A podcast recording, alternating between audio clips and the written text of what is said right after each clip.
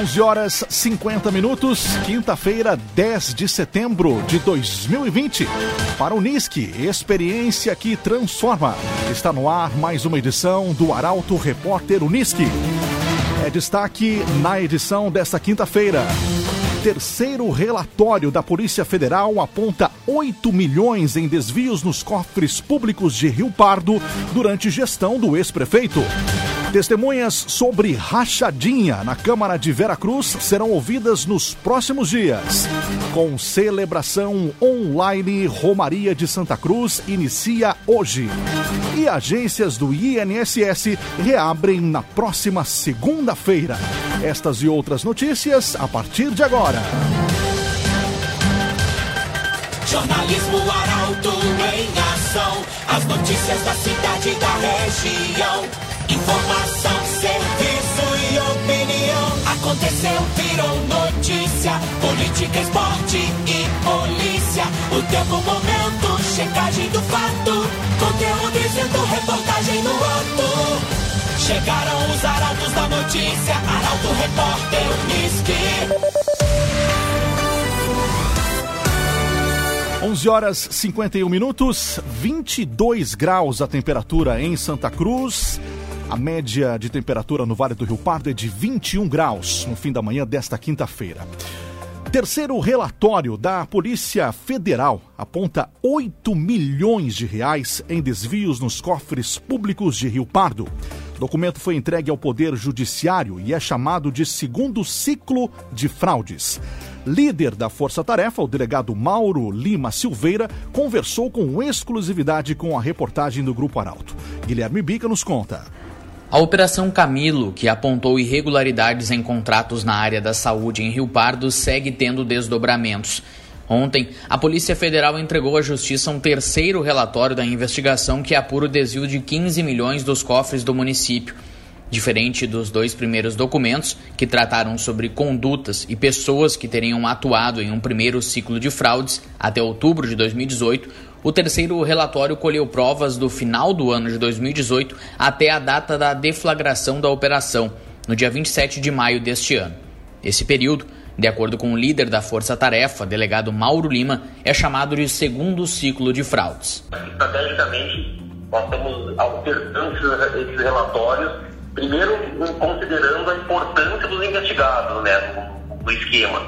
Então, estamos tentando focar a, a, todas as medidas aí de análise por parte da, da força-tarefa e a produção do, do conhecimento uh, em, cima do, desse, da, da, das principais lideranças, para um, em outros momentos futuramente trabalhar com, com alguns investigados que nós temos ali a convicção que tinham condutas mais periféricas.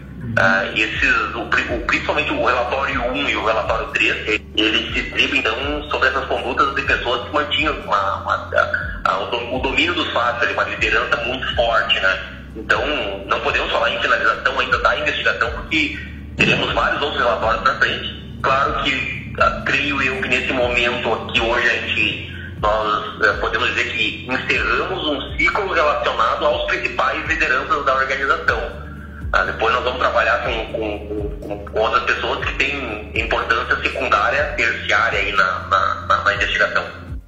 A terceira fase, segundo o líder da Força Tarefa, ainda aponta detalhes como a venda da gestão da entidade responsável pela administração do Hospital de Rio Pardo. Nos parece ali que houve um, um desarranjo ali, entendimento né, do grupo anterior, do grupo empresarial anterior, provavelmente motivado por alguma questão relativa a, a, ao desarranjo político aí. Uh, o que nós temos comprovado é que houve a venda da gestão, isso foi comprovado através do, do material probatório apreendido. Então, aqui é importante já legalmente salientar com, com bastante ênfase. Esse relatório, esse relatório de hoje, ele, além, obviamente, de todo o material probatório que já existia, ele está muito estribado em cima da, do, do, do, dos elementos de prova que foram colhidos quando da deflagração da operação. Então aqui nós estamos falando de análise de computadores, análise de telefones celulares, de documentos físicos que foram apreendidos.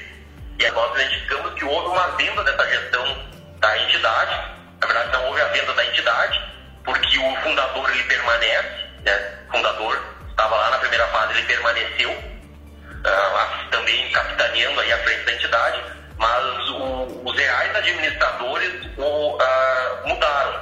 Então, se nós tínhamos dois lá anteriormente, duas pessoas que estavam à frente, agora nós passamos a ter uh, principalmente ali um, um, administrador oculto, que era o que passou a ser o proprietário de fato ali, o gestor de fato, e dois, dois funcionários que trabalhavam ali quase que semanalmente ou diariamente na frente da praça, que era o superintendente e o presidente da, da, da entidade.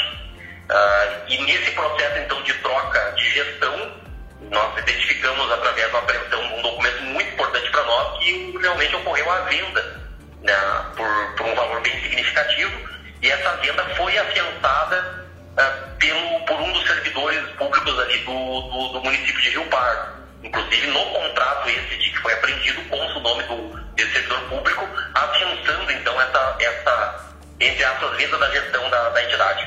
Procurado pela reportagem do Portal Arauto, o advogado Ezequiel Vetoretti, que representa o ex-prefeito de Rio Pardo, Rafael Reis Barros, e o ex-procurador jurídico do município, Milton Coelho, disse em nota que aguarda pacientemente a conclusão do inquérito policial e a existência de uma acusação formal por parte do Ministério Público para realizar a defesa dos seus constituintes no ambiente adequado, principalmente em um inquérito que tramita sobre sigilo por determinação judicial.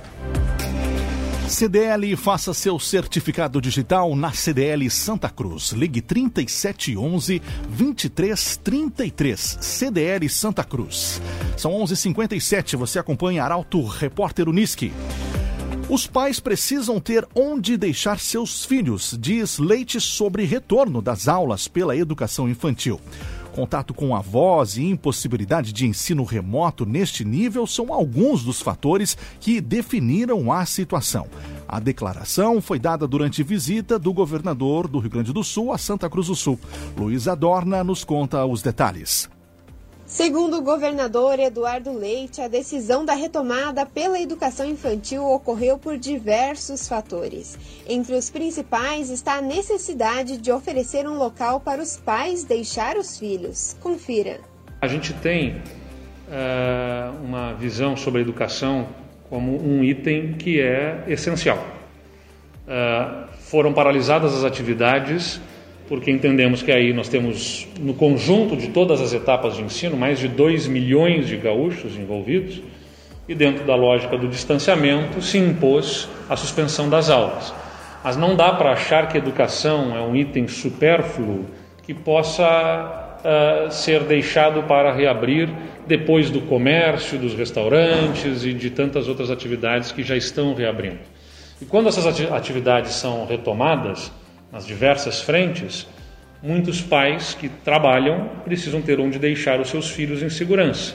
Porque se não tem essa disponibilidade de vagas na educação infantil, de atendimento na educação infantil, o que acaba acontecendo é que esses pais deixam seus filhos ou com seus avós, que aí sim estão no grupo de risco, representando um risco, porque os pais estão indo trabalhar e estabelecendo contato com outras pessoas estão voltando para dentro de casa, possivelmente contaminando seus filhos, que podem contaminar os avós. Então, tem uma série de questões aqui que fazem com que a educação infantil tenha sido priorizada, porque nas outras etapas de ensino, a, o ensino remoto consegue atender, ainda que não se equipare ao ensino presencial. Na educação infantil, o ensino remoto é praticamente inexequível. Após a liberação desse nível, a próxima etapa é retirar as restrições do ensino médio no fim deste mês. Cressol Cicoper chegou a Santa Cruz do Sul, na Júlio de Castilhos 503. Conheça a Cressol Cicoper. Direto da Somar Meteorologia, Doris Palma tem os detalhes da previsão do tempo. Ao longo da tarde, o sol volta a aparecer um pouco mais e as temperaturas sobem, alcançando os 24 graus, tanto em Santa Cruz do Sul quanto em Veracruz, trazendo até mesmo a sensação de calor para a região. Amanhã o sol predomina ao longo de todo o dia com temperaturas cada vez mais agradáveis. No entanto, no período da noite, uma nova frente fria se aproxima e volta a causar chuva, que vem acompanhada por trovoadas e até mesmo eventual queda de granizo. Por isso, sempre muita atenção aos maiores transtornos que estes temporais podem causar. Nos sábados, temporais persistem, mas de forma mais pontual. E no domingo, mesmo com previsão de chuva, ela ocorre de maneira muito rápida e passageira, nada que cause grandes preocupações. Da Somar Meteorologia para Arauto FM, Doris Palma. Geração Materiais para Móveis, gerando valores. Lojas em Santa Cruz, Santa Maria e Lajeado. Geração Materiais para Móveis. Arauto Repórter Uniski. Meio-dia, um minuto. PT oficializa Frederico de Barros como candidato a prefeito em convenção no próximo domingo. Chapa ainda é composta pelo PCdoB, com o nome de Manu Mantovani como vice. A reportagem é de Milena Bender. O Partido dos Trabalhadores, PT de Santa Cruz do Sul, irá oficializar a candidatura de Frederico de Barros na disputa ao Palacinho neste domingo, dia 13. A convenção que ocorrerá de forma virtual pela plataforma Zoom, ainda confirmará a coligação com o Partido Comunista do Brasil, o PCdoB, e o nome de Manuela Mantovani como vice para as eleições deste ano. Após a convenção, haverá um espaço para a imprensa realizar perguntas aos candidatos da majoritária e coordenação de campanha, via Google Meet às 5 da tarde. O número de vereadores, bem como o nome do outro partido que deve integrar a chapa, ainda está em aberto. Frederico de Barros é formado em jornalismo e é o atual presidente do PT. Manuela também é formada em jornalismo e preside o PCdoB. Construtora Casa Nova, você sonha, a gente realiza. Casa Nova na Gaspar Bartolomai, 854 em Santa Cruz do Sul. Com a proximidade do fim do período permitido pela Justiça Eleitoral, convenções esquentam o clima da política em Santa Cruz. O tema é destaque do comentário de Lucas Batista. Chama atenção até em 2020 essa antecipação de boa parte dos partidos em realizar convenções antes do prazo limite. No ano de 2016, a busca pela reeleição de Telmo Kirsten em Santa Cruz foi confirmada nos minutos finais daquele 5 de agosto. Aliás, o dia foi bastante tenso, de muitas propostas. É, nesse ano, deixaram para o dia 16 seis partidos de Santa Cruz do Sul. O PSD, que é o partido de Telmo, os partidos de Helena Hermani e Eustor Desbecel, que já anunciaram que concorrem juntos, o PTB, o PSDB e o Solidariedade. Os demais ocorrem todos entre este sábado e o domingo. No município de Veracruz, todos serão sábado ou domingo, com exceção do PSD, mas esse partido não terá candidato nem a majoritária e nem a vereança no município de Veracruz. Nas duas cidades, porém, tem chapas ainda indefinidas.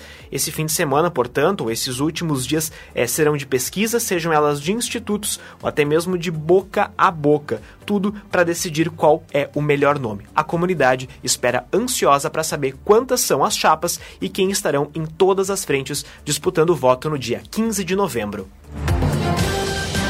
Para Unisque, experiência que transforma. Confira agora os destaques do próximo bloco.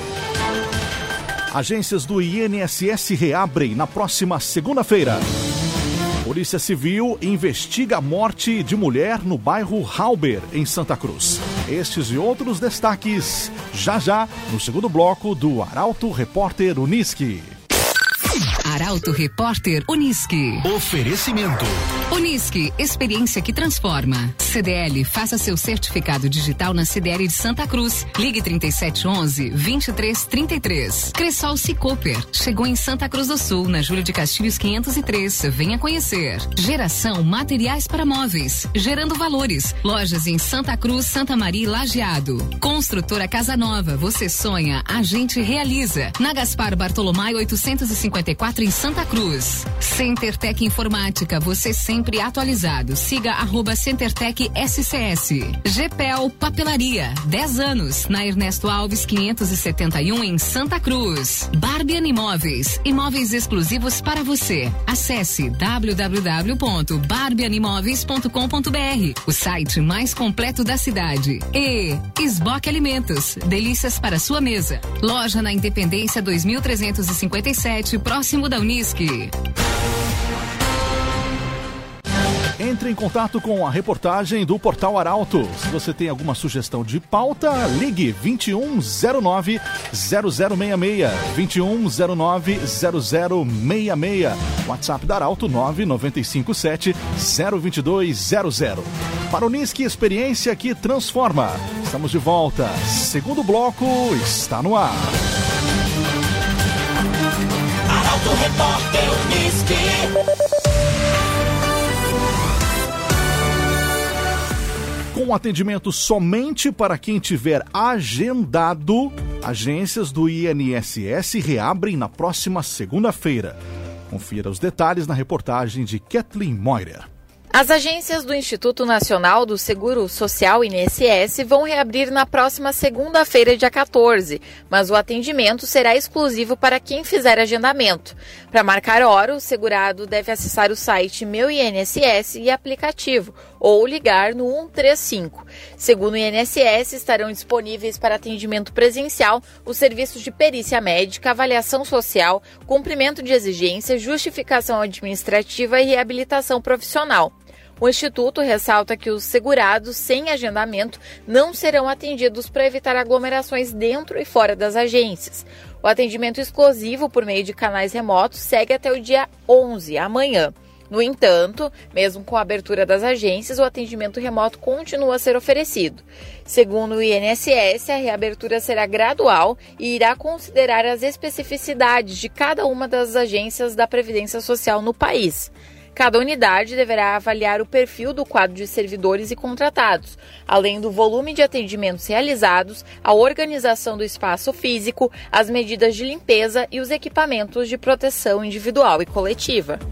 CenterTech Informática, você sempre atualizado. Siga arroba CenterTech SCS. CenterTech Informática.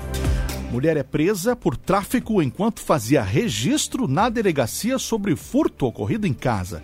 Ao abrir a bolsa, em frente ao policial, caiu um tablete de maconha, momento em que a mulher confessou ser traficante. Carolina Almeida nos conta esse fato inusitado. Um fato inusitado aconteceu na noite de ontem na Delegacia de Polícia Civil de Venâncio Aires. Uma mulher de 34 anos, moradora do bairro Aviação, foi presa por tráfico de drogas enquanto registrava uma ocorrência de um furto na própria residência, onde foi subtraído um faqueiro, além de uma corrente de ouro. A prisão em flagrante aconteceu quando, durante o registro da ocorrência da delegacia, a mulher abriu a bolsa para pegar alguns documentos e, por acidente, deixou cair um tablete de maconha no chão, que foi percebido pelo policial que lavrava a ocorrência. Ao ser questionada sobre a droga, ela disse ser traficante e que vendia entorpecentes. Ainda informou que pretendia fazer uma teleentrega após o registro de ocorrência. De acordo com o delegado Vinícius Lourenço de Assunção, Além da droga, havia um grande número de papelotes no interior da bolsa, que, segundo a própria suspeita, seriam utilizados para fracionar o tablete que deixou cair na delegacia. Ela acabou presa em flagrante por tráfico de drogas. GPL Papelaria, 10 anos, na Ernesto Alves, 571, em Santa Cruz do Sul. GPL Papelaria. Testemunhas sobre rachadinha na Câmara de Veracruz serão ouvidas nos próximos dias. Comissão que apura a prática teve reunião e decidiu pelo prosseguimento da ação. A reportagem é de Caroline Moreira. Os próximos dias serão de oitivas de testemunhas sobre a possível prática de rachadinha na Câmara de Vereadores de Veracruz. Ontem, a Comissão Parlamentar Processante teve reunião, apreciou o relatório e decidiu pelo prosseguimento da investigação. O citado no suposto esquema é o vereador e atual presidente do Legislativo, Valdir Justman. Os depoimentos estão marcados para o dia 17 de setembro. Na esfera judicial, conforme a promotora Maria Fernanda Cassol Moreira, o responsável pela denúncia, Cláudio José Overbeck, será ouvido na semana que vem. A partir do depoimento dele, a investigação seguirá no Ministério Público. A Câmara de Veracruz também apura a conduta de outros quatro políticos do município estes pelo suposto esquema fura-fila. Houve reunião também ontem. A CPP tem cinco dias para a confecção do relatório inicial. São citados neste suposto esquema os vereadores Eduardo Viana, Martin Niland, Marcelo Carvalho e o vice-prefeito Alcindo Iser. Na esfera judicial, este processo já está no fórum. Não há, porém, qualquer tipo de condenação. O mesmo vale para a rachadinha. Barbian Imóveis, imóveis exclusivos para você. Acesse www.barbianimoveis.com.br, o, o site, né? O site mais completo da cidade, Barbian Imóveis. Arauto Repórter.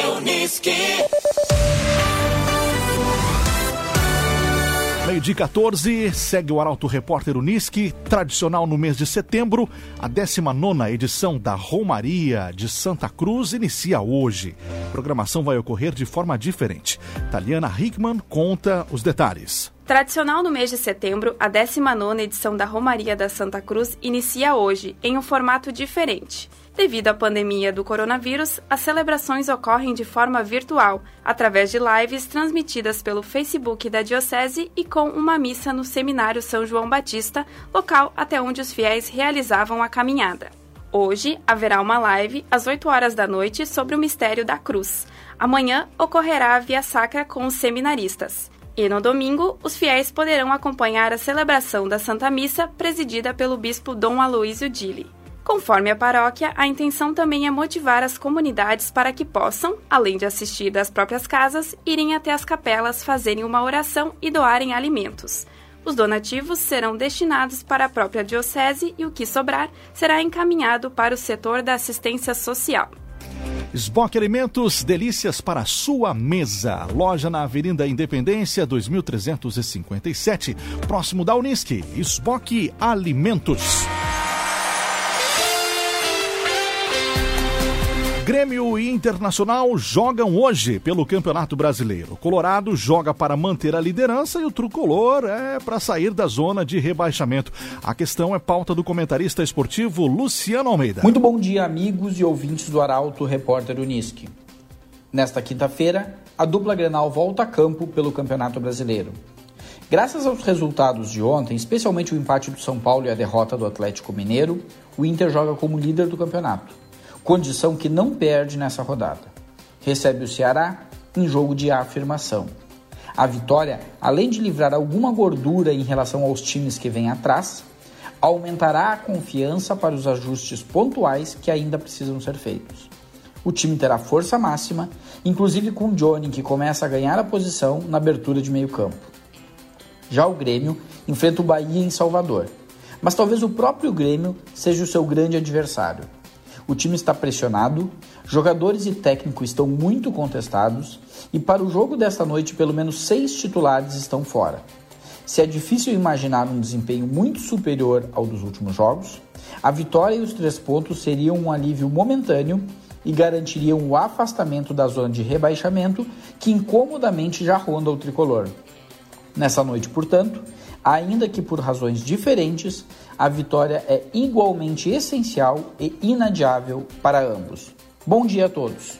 Certo, obrigado, Luciano Almeida, falando sobre a dupla Grenal aqui no Arauto Repórter Unisque. Com Unisque, Universidade de Santa Cruz do Sul, experiência que transforma.